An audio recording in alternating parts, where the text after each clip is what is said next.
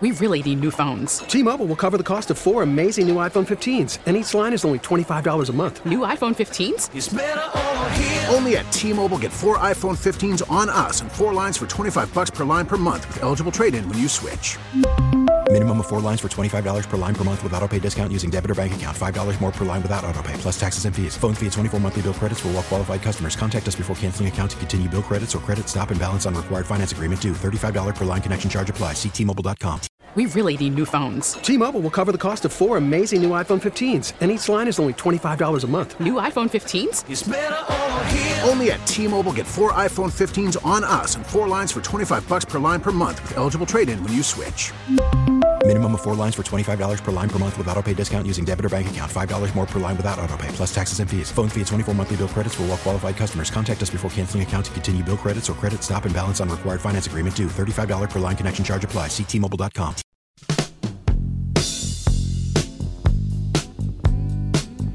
Sports Talk Saturday on WGR Sports Radio 550. All right, my next guest uh, has been. Hold on, let me, let me pull up my text message because I tweeted out uh, my lineup for today. Uh, and, you know, for the most part, I don't hear from my dad on the weekends. He just hangs out. But he says, Great lineup today with dad's favorite, Mike Catalana. And he says, The guy is as smooth as it gets. And I think that is about as, as good of a compliment as you can get. So, uh, has anyone ever called you smooth before, Mike? I would bet no. No, that's not normally uh, a word I hear, but tell your dad I appreciate it. I'm going to go with that nickname now. How's that? At, at my age now, I need a I need a nickname to take me uh, farther. I'm going to say smooth. As Works for me. That's right, as smooth as it gets. That that that's a compliment worthy of uh, of at least at least considering a nickname change. That's for sure. yeah. So, Okay, Mike, thanks. I will, I will. It's been, listen, it's been a little while since I've had you on. It's been um, a fairly eventful summer. Um, you, over the last couple of weeks as well, um, reporting out a lot of the updates with the Bills Stadium, and I kind of want to start with you there. Um, you and I are going to be golfing a part of the Bills media tournament on Tuesday. We are, uh, we are, we are grouped in the same foursome, so you're going to have a front row, front row seat to the Stripe Show. Um, so we'll, uh, we'll, we'll, we'll, we'll hear a little bit about your golf game to see, to see just you know how how things are going to stack up on Tuesday. But like I said, I wanted to start with this Bill Stadium talk because I find it fascinating as a uh, as a guy that grew up in Hamburg, which is you know a, a town away from Orchard Park. That a lot of the initial reports, um, part of the reports that you were responsible for, um, coming out to say the Bills they're looking at Orchard Park as the main site. What are your, what was your sort of first reaction when you sort of heard the news that most of these talks and negotiations are centered around you know staying in Orchard Park? Well, I can tell you this. Uh, you know, they look at a lot of things, and I was told this by the sources that we have that you know there are things they would like to do. Right? I mean, if you're this organization, you look into all of this. You're looking into downtown. You're looking into a dome, a retractable roof, all those things. Why not? Right? This is the position you're in uh, when you're looking to build. But then there is decisions that need to be made in Western New York, and we would all like the best. Like we would all like the greatest stadium. It would be fantastic if you just dropped it in, you know, kept the prices that they are. Yeah. uh, people could still go. It would be awesome, right? It's like a car or buying a house, right? We know what we'd want, and then we say, can we afford this? And it's not just for the Pegulas to afford. It's also Yep. for Western New Yorkers to afford. And look, what I'd like, I'd like a downtown stadium with a retract- retractable roof and all those things. I've been to just about every stadium around the country. Uh, There's pluses and minuses, but you know, it's phenomenal when you see that. And I'd love it if there could be a ton of events in Western New York, you know, that would be for indoor concerts and shows and every other thing.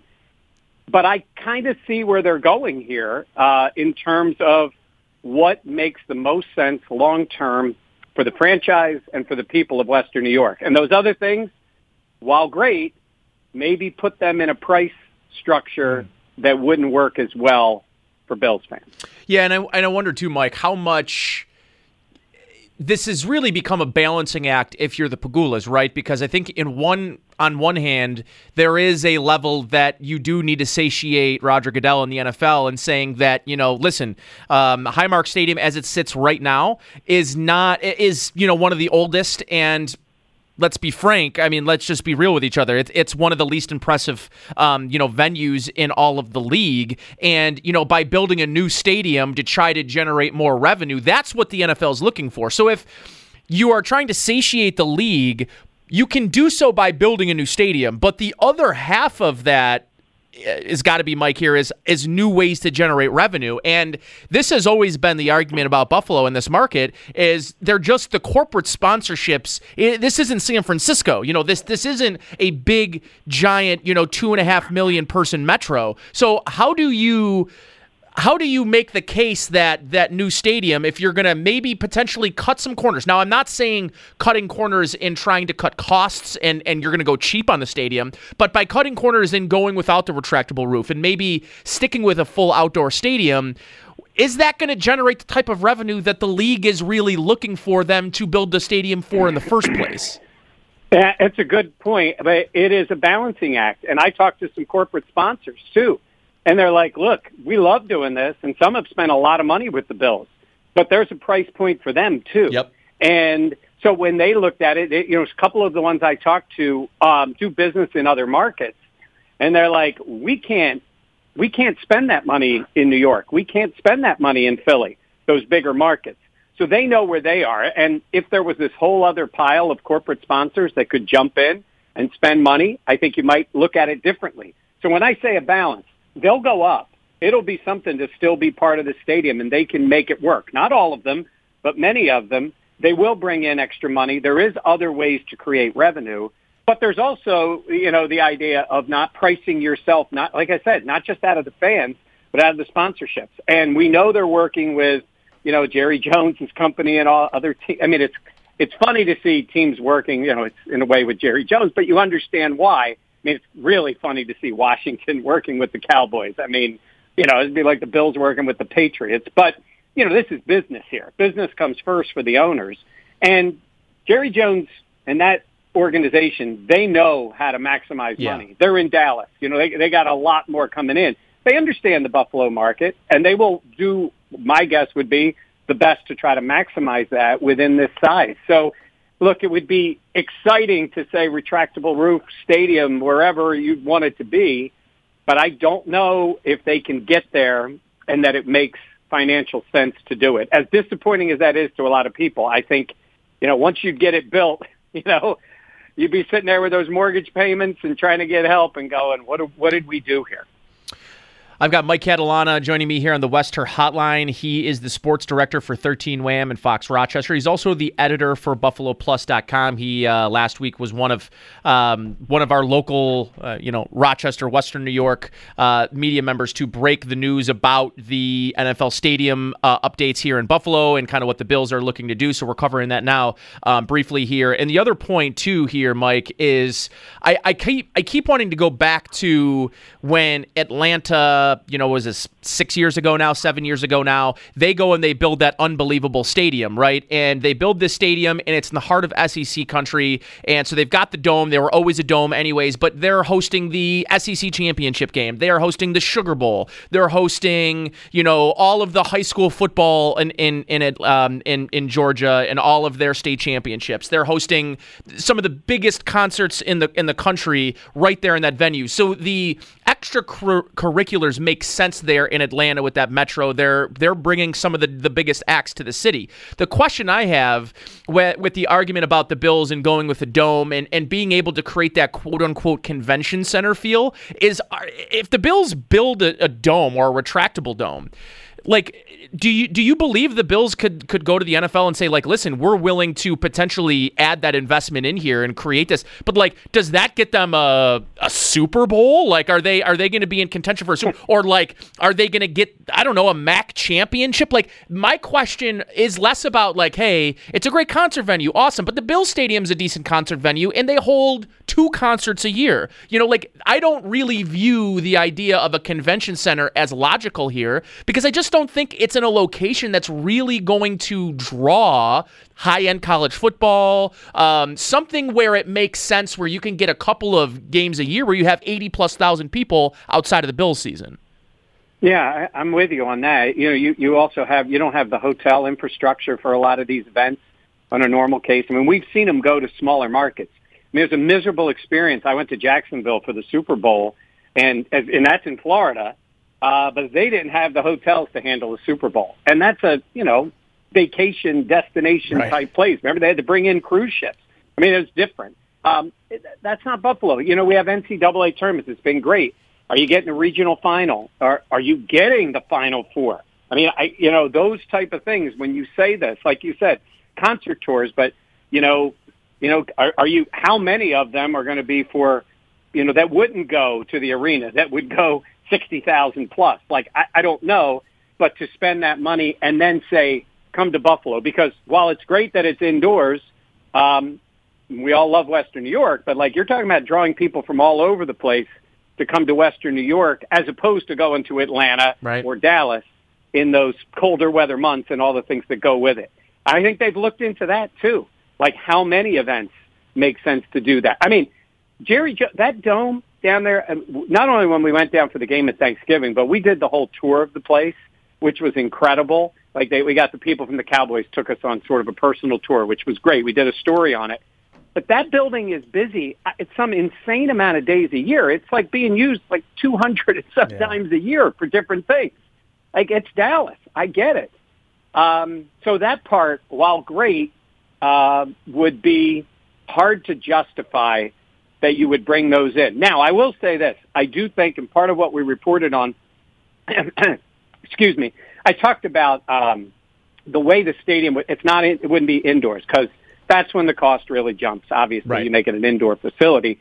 But it, I think it would be, and you know, I, I said at the time on our story, sort of how Miami's uh, did their, you know, overhang, and it kind of got back to me, the people, and said it, probably more like Seattle in terms of more protection. And those seats towards the top are the hardest to sell.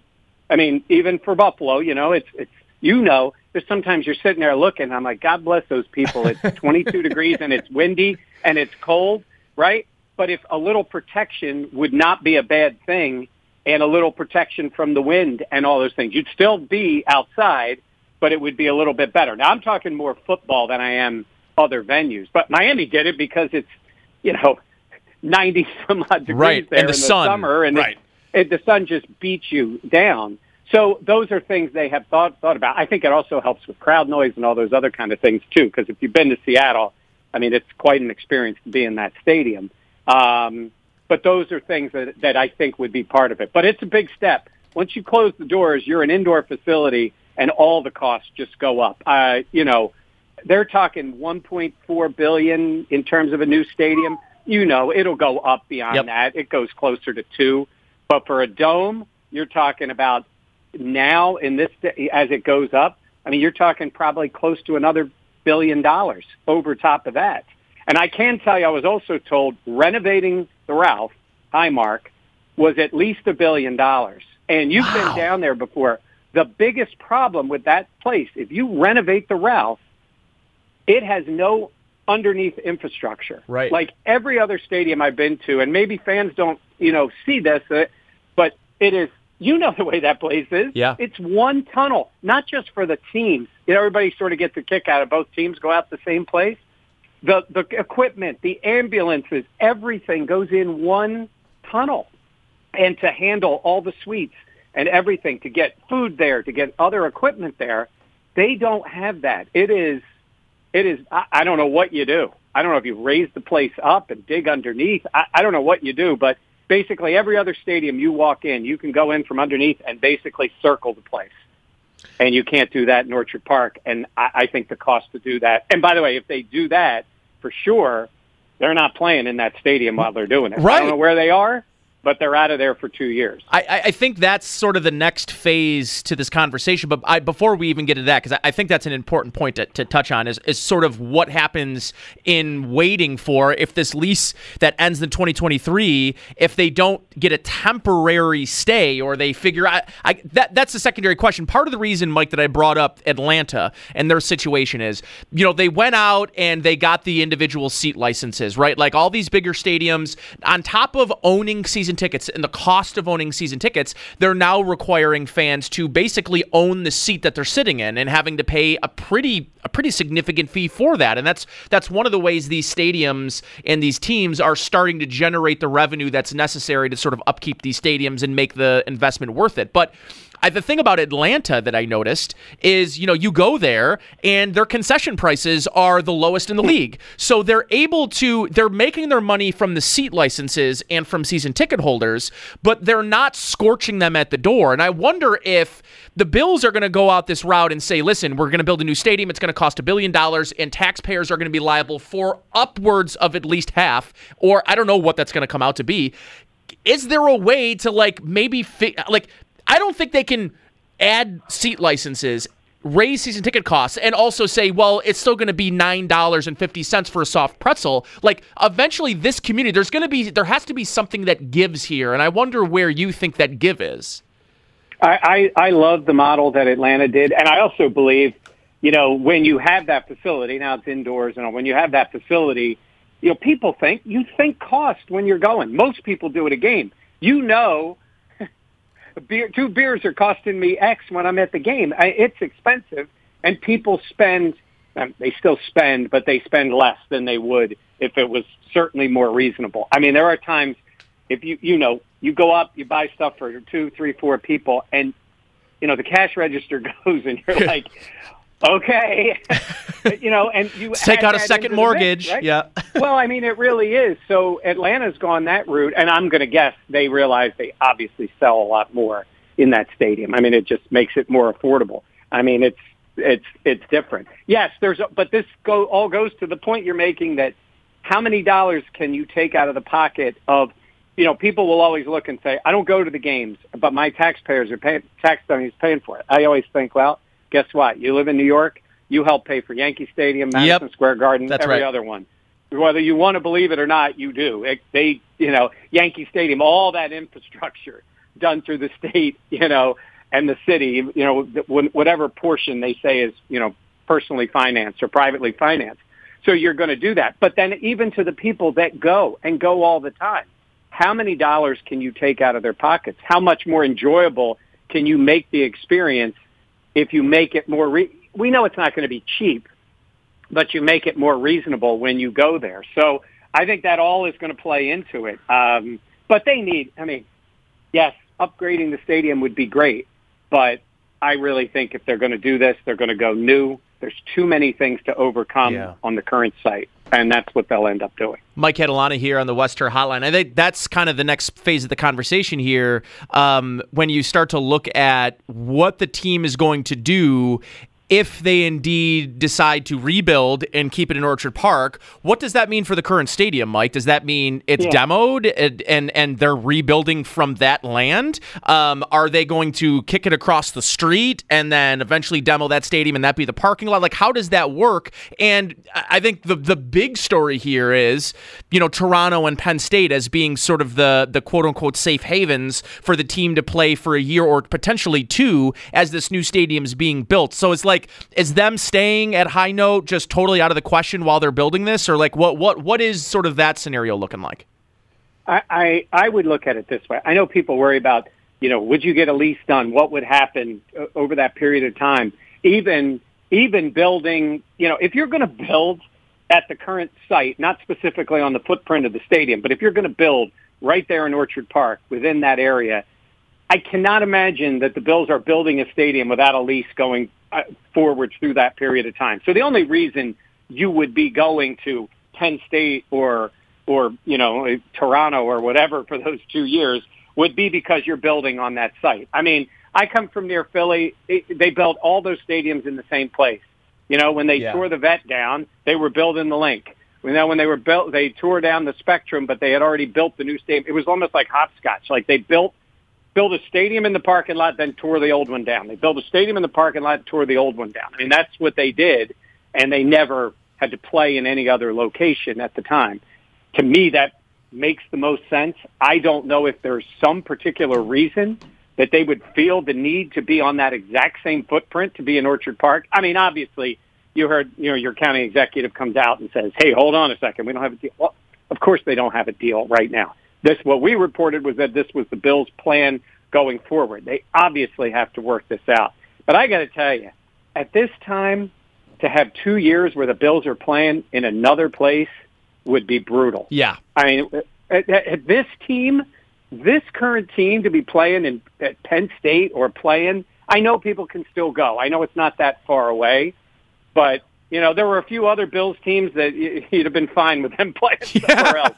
Not this team, not this team at all. So I think that's got to be almost like a last resort kind of thing. That if for whatever reason they can't make it work, I I don't think it'll be that way. But I guess you you don't know. I don't know enough of the specifics of the of the the, the, the temporary plans, right? Yeah. Yes, the temporary and saying to do that. But I would say this, like I said, for people who want to renovate, if they were to renovate, you're not in that stadium. There's no way it would it would take five years to get it done if you if you did it in pieces or did it like the patchwork that they did a few years ago. Mike, um, you are a Philly sports fan, and um, obviously the exit from the playoffs in the NBA was a. As not a Philly fan, I'm a I'm a big NBA fan, but I you know, and I.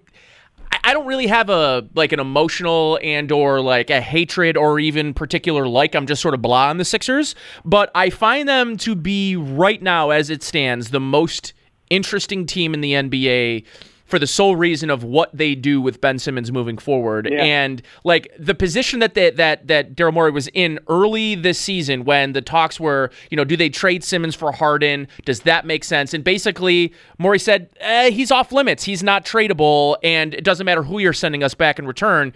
You know, when you look back at that. How much could that decision end up, you know, potentially bringing this franchise back? And and and how confident are you that like Ben Simmons is is a guy that you can still build around making the money that he's making, considering the guy just cannot shoot. Yeah, I don't think it's as much he can't shoot; it's that he has not shot. And I mean, he can score, and they've seen him be much more aggressive at times. I I don't know. It is such an oddity when you look at Ben Simmons.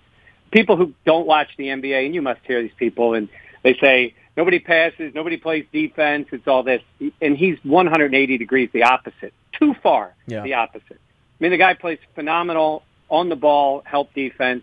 Uh, he is pass first.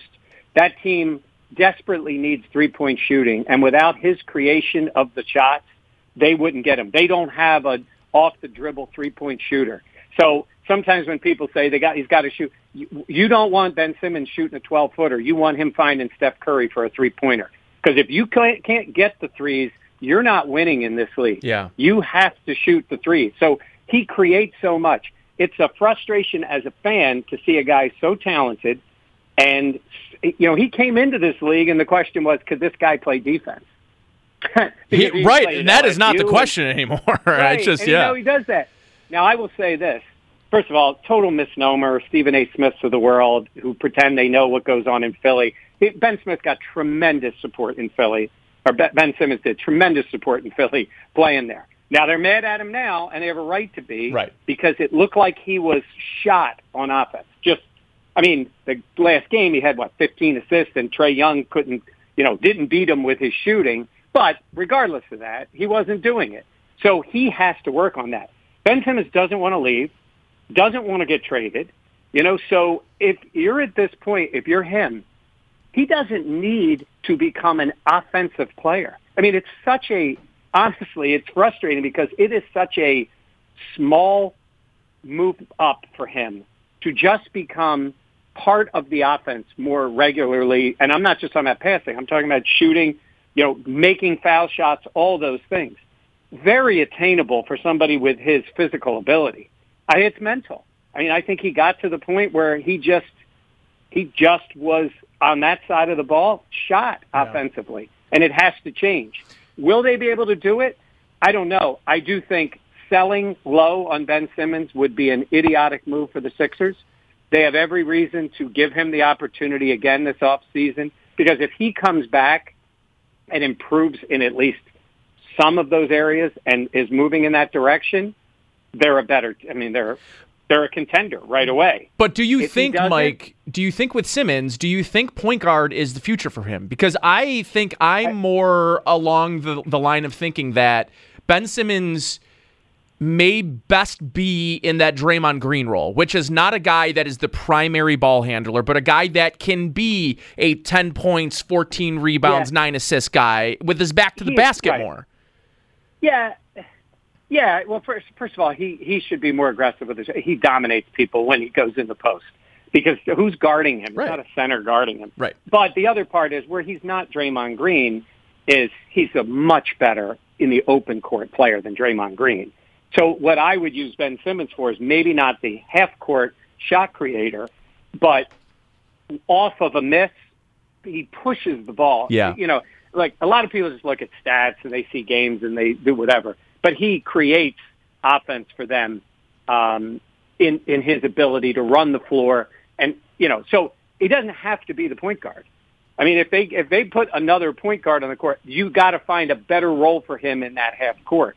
Uh, I guess I just look at him as he is. He's such a talent. If he he's, I would tell you that it seems to me like he's a kind of guy that I think has suffered from never being put in this position. Yeah. And this goes all the way back. You know, you play at one of those high schools that you came from Australia. You play at one of those places where, you know, you play a national schedule. He goes to LSU. Team wasn't particularly good, but he plays the one year, and now you're in the NBA. I think that's where guys get hurt, not having the experience of maybe even regular high school, regular college basketball, where he just didn't do those things, and he and he's been allowed to sort of get by on all the other things that he does well. But I think he's a desperate player this offseason. Look, if he really wanted to get traded, he could say He could easily me," do it. They Yeah. work out a deal. Th- Then they would make a deal, and he would be gone. Now that still might happen, but at the same time, it is interesting that even after all this, I do not. They said he was beside himself when they were talking about trading him for the Harden deal. Like he doesn't want to leave. So if you're him, you say, okay, Ben, you say to him, you don't want to leave. You got to come back like this. And if you don't, they move him. I think if they, they give this a shot, maybe there isn't the right deal. And then you're moving them by the deadline, which is what they almost did this year. Uh, I think, Mike, the best solution for everyone involved um, is finding a way to get Kyle Lowry in there this year. They they missed the opportunity at the trade deadline. I thought that was a big whiff for them. Um, I- they need to find uh, whether that's just under the the salary cap. They they need to figure out a way to get Kyle Lowry in there because if you want someone that can run the half court set, like that is Yeah. the guy for me. And and and I think you can have a world where Ben Simmons and Kyle Lowry exist on the court at the same time. But I think more No so, you can have Ben Simmons running sometimes at point with the twos and that second unit that comes in, so that maybe you don't have. Because here's my thing: I think Simmons and Embiid on the floor at the same time trying to control offense that doesn't make a lot of sense to me. So if you can get Lowry and Embiid on the court more on the opportunity and have Simmons sort of running point with that second unit, I think that's really the world where where Philadelphia might become that that contender for next year. You're right, and and they didn't do him any favors. And Daryl Morey is a great GM, but in that second unit, Ben needs to be surrounded by shooters. Yeah, and, he was not. and Yeah. and they were not. You know, he had Dwight Howard on the court. Like, you know, that doesn't really help him. I will say their starting unit was by far the number one starting unit in the league. They were like plus thirteen Yeah, for very 100 possessions, so they can do that. But you're right, and they could bring a guy like Lowry in with enough assets to do it, keeping.